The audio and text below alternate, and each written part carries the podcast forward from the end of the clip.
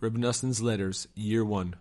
Letter number 159. Thursday night, Erev Shabbat, Noach, 5595, Breslov. My beloved nephew and dear friend, our learned teacher, Rabbi Isaac, may his light shine.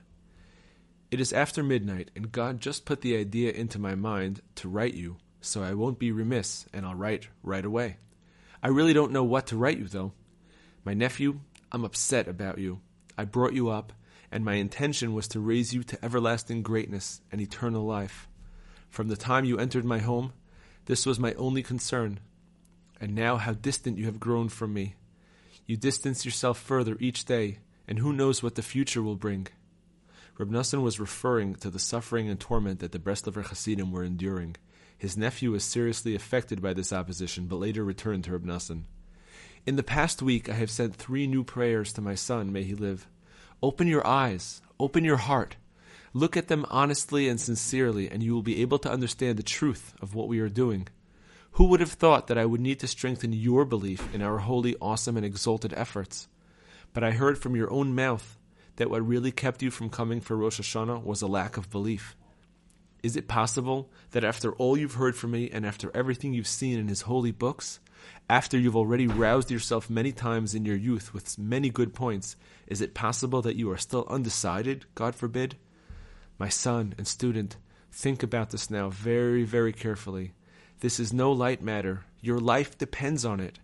I don't have time to write a lot, so this comment will have to do. Strengthen yourself to come here for Shabbat soon. Maybe, just maybe, I will be able to talk from the point in my heart and arouse you anew. See Moharan 134. But regardless of that, every single minute that you spend here, every single word that you hear from us will be of true eternal benefit to you.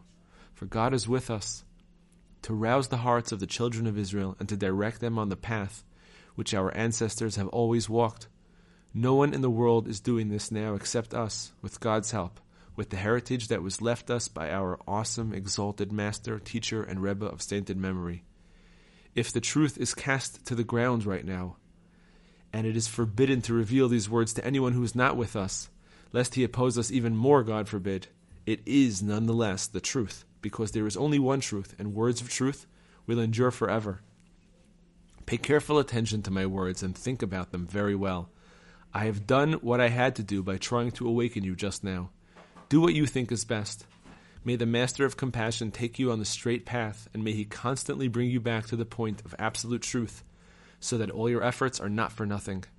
Take pity on yourself. Do whatever you have to do in order to hold on to us, so that there will be hope for your future and you will escape with your life.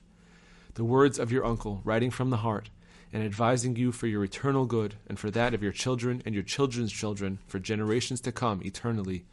Noson of Breslov,